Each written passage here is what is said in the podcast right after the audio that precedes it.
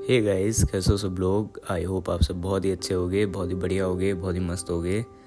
तो आज बात करने वाले हैं कार्तिक कॉलिंग कार्तिक के बारे में। आ, ये फ़िल्म आ, मैं बहुत टाइम से सोच रहा था देखने की और आ, मुझे टाइम मिला और मैंने इस फ़िल्म को देखा। तो बात करेंगे आज इस बारे में। ये रिव्यू स्पॉइलर फ्री होने वाला है तो आप बिना किसी टेंशन के से सुन सकते हैं। सबसे पहले तो जो मैं बोलना चाहूँगा कि चलो कोई बात नहीं रिव्यू करते हैं तो उसमें बताता हूँ आपको। स्टोरी कुछ ऐसी है कि हमारे जो मेन कैरेक्टर हैं कार्तिक वो ही इज़ वेरी ऑप्रेस्ड ठीक है? ऑप्रेस्ड भी नहीं आ, शायद वो सही वर्ड होगा पर उनको उनकी जो भोलापन रहता है उनकी जो एक मतलब उनकी जो एक दबे रहने की और कुछ ना बोलने की एक आदत रहती है उसका सब लोग फ़ायदा उठा रहे हैं। सब उनको आ, काम ठोपते रहते हैं और उनके ऊपर एक अपना दादागिरी चलाते रहते हैं। इस चीज़ से वो भी काफ़ी परेशान है। इस चीज़ को आ, वो भी कहीं ना कहीं से वो भी उससे थक रहे हैं धीरे धीरे तो अब आगे क्या होता है, ठीक है? ये आपको फ़िल्म में देखना पड़ेगा कि भाई क्या चेंजेस आते हैं, क्या होता है, आगे स्टोरी में क्या होगा, ये आपको फ़िल्म में देखना पड़ेगा। तो अगर फ़िल्म का सबसे बेस्ट पार्ट मैं बोलूँ तो वो फ़िल्म का मुझे सबसे बेस्ट पार्ट जो लगा, वो इसका कंसेप्ट लगा। कंसेप्ट के बाद में इसका डायरेक्शन लगा। अब अपन धीरे से इनको समझने की कोशिश करते हैं। देखो कंसेप्ट काफ़ी यूनिक है क्योंकि मैंने आ, कोई ज़्यादातर मैंने ऐसी फ़िल्म नहीं देखी है जो कि इस कंसेप्ट पे हो। आ, फ़िल्म जो है तुम्हें बिल्कुल सरप्राइज़ करेगी। फ़िल्म तुम्हें एकदम ही न्यू लगेगी। और जिस समय पे ये फ़िल्म बनी हुई है ठीक है काफ़ी पुरानी फ़िल्म है ये। जिस समय पे ये फ़िल्म बनी है, वो भी तुम्हें एकदम शॉकिंग लगेगा कि यार, इस टाइम पे ये मूवी बनी थी। और मतलब ये तुम्हें सच में शौक ज़रूर करेगी। क्योंकि मैं मैंने जब इसे देखना शुरू करा था तो मैं कुछ अलग ही एक्सपेक्टेशंस लेके बैठा हुआ था। पर जब मैंने इस फ़िल्म को देखा तो मैं एकदम ही मतलब ऐसा हो गया कि यार ये क्या है यार, ये मैंने क्या देख लिया?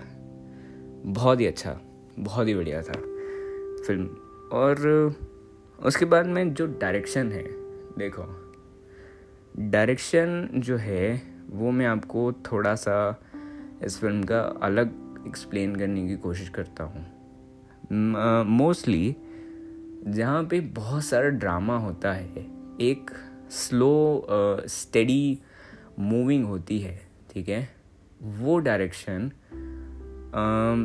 बहुत ही अच्छा कहलाता है, ठीक है? क्योंकि जो रियलिज़म वाली स्टोरीज़ होती हैं, उनको अप्रोच वैसी चाहिए रहती है। पर यहाँ पे जिस तरीके से डायरेक्टर ने काम किया है, उन्होंने फास्ट अप्रोच रखी है, पर उन्होंने कहीं से भी मूवी की कंसिस्टेंसी को ख़राब नहीं होने दिया है। जिस तरीके से उन्होंने डायरेक्शन करा है मुझे सच में बहुत अच्छा लगा।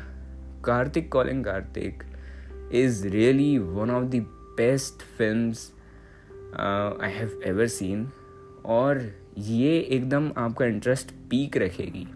देखो uh, सिर्फ़ और सिर्फ़ वो फ़िल्म जो कि एक मतलब जो ड्रामा मोड में जाती है। उनका डायरेक्शन और उनका जो कंसेप्ट उनकी जो स्टोरी रहती है, वो एक स्टडी पेस पे चलते हैं वो वैसे डायरेक्ट होते हैं। पर यहाँ पे उसकी पेसिंग डिफरेंट थी। कंसेप्ट बहुत ही ज़्यादा अच्छा था एंड उस हिसाब से उन्होंने ड्रामेटिक डायरेक्शन रखा है। तो मुझे तो बेसिकली अगर मैं, मेरा पॉइंट ऑफ़ व्यू बोलना चाहूँ तो आप बिल्कुल अपनी एज ऑफ़ द सीट रहोगे। और आपको ये मूवी बहुत ज़्यादा अच्छी लगेगी। मतलब ये मेरी एक बहुत ही ज़्यादा मेरी फिल्मोलॉजी रिकमेंडेशन है ये कि आप इस फ़िल्म को ज़रूर ज़रूर देखना। आपको आ, सच में मतलब इसको देखने में मज़ा आएगा। और आ, जो दूसरी चीज़ें हैं ठीक है कि how the film explains it ठीक है? उसके बाद में बॉन्ड्स उसके बाद में एक दो और चीज़ें हैं जिसको मैं बताना चाहता हूँ। हाँ एडिटिंग स्क्रीन पे की बात कर लेते हैं और राइटिंग की बात कर लेते हैं। फ़िल्म अच्छी तरीके से लिखी गई है। कैरेक्टर्स आर अच्छे तरीके से लिखे गए हैं। और कौन कैरेक्टर कैसे रिएक्ट कर रहा है, वो उन्होंने क्विक डेवलपमेंट करी है। पर वो क्विक डेवलपमेंट डायरेक्शन के साथ में घुल मिल जाती है। तो इसीलिए मेरे को उससे कोई ज़्यादा दिक्कत नहीं हुई। बाकी फ़िल्म लिखी अच्छी गई है। उसके बाद में जो स्क्रीन प्ले है, वो होल्डिंग है। मतलब होल्डिंग है इन द सेंस कि आपको शुरू से लेके एंड तक कहीं पे भी ऐसा नहीं लगेगा। मतलब एकदम टाइट है। कहीं पे भी ढीला नहीं उसको रखा गया है कि कहीं पे भी व्यूअर का जो एक्सपीरियंस है या वो कहीं भी, किसी भी पार्ट पे अपना, अपनी जो है नज़र स्क्रीन से हटा ले। तो वैसा इसका स्क्रीन पे है। एकदम बढ़िया और पेसिंग भी बढ़िया है। एडिटिंग मेरे को अच्छी लगी। मुझे एक भी पार्ट ऐसा नहीं लगा, जो कि इसमें ऐसा मुझे अननेसेसरी लगा कि यार ये क्यों ऐड कर दिया, ये इसे काट देना चाहिए था। तो मुझे ऐसा नहीं लगा। तो फ़िल्म जो है, और हाँ बैकग्राउंड म्यूज़िक बैकग्राउंड म्यूज़िक भी मुझे अच्छा लगा, बढ़िया लगा। गाने भी अच्छे थे। कुछ कुछ गाने ऐसे थे जो मैंने सुने हुए थे, पर मुझे नहीं पता था कि इसी फ़िल्म के थे। तो मैं देख रहा था, उन्होंने मैंने गाने सुने तो मेरे को अच्छा लगा यार कि अरे, ये तो मेरे को थोड़ा शौक भी हुआ कि यार, ये तो इस फ़िल्म का गाना है। तो वो भी अच्छे थे। और सूटेड अनसूटेड की मैं बात नहीं करूँगा कि वो गाने सूट हुए नहीं, ठीक है? ठीक है, अच्छे थे, बस इतना ही बोलूँगा। उसके बाद में हाँ सेटअप सेटअप बहुत इंपॉर्टेंट होता है यहाँ पे। देखो थोड़ा एक्सप्लेन करने की कोशिश करता हूँ आपको कि फ़िल्म अगर एक एक जैसे एक माहौल क्रिएट होता है सेटअप से, ठीक है? अगर आप एक ऐसा एक सीन चलो वापस से मैं चलो, एक दूसरा ही एग्जांपल लेते हैं, ठीक है? सपोज़ एक डार्क सीन चल रहा है, और एक ऐसा सीन है जहाँ पे आपको थोड़ा कुछ, मैं बोल सकता हूँ कि डरावना फील करवाना है, ठीक है? तो अगर रूम है, एक बढ़िया रूम है, और एकदम लाइट्स वगैरह अच्छी है, उसमें एकदम कलरफुल चीज़ें रखी हुई है अगर हाँ थीम वैसी होगी तो उस उस सेटअप में भी आपको डर ज़रूर लगेगा। पर वो सेटअप जो है वो कहीं ना कहीं बहुत इम्पोर्टेंट काम करता है। अगर आपने पैरासाइट देखी होगी तो उसमें सेटअप का बहुत बढ़िया तरीके से यूज़ करा गया है।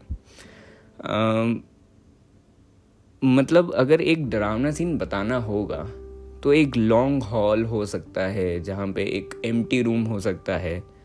थोड़ा खाली होगा और जो है डर का माहौल क्रिएट करने की, वो रूम से ही शुरुआत हो जाती है, क्योंकि आप जब फ़िल्म को देखते हैं तो पूरा शॉट जब आप देखते हैं, एक वाइड एंगल देखते हैं तो वाइड एंगल में हमारे सामने, हमारी आँखों के सामने अनकॉन मतलब जो है वो, हम बहुत सारी चीज़ें नोटिस करते हैं, ठीक है? छोटी छोटी डिटेल्स वहाँ पे रहती है।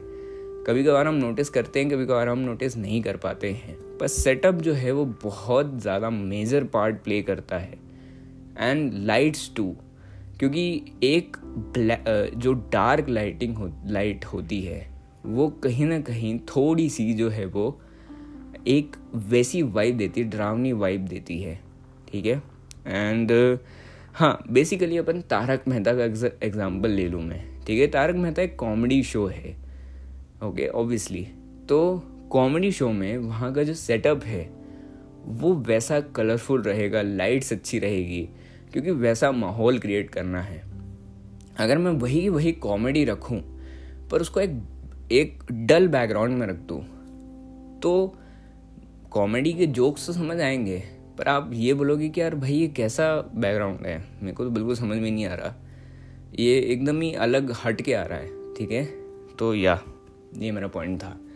तो सेटअप में भी उन्होंने बहुत बढ़िया तरीके से काम किया है।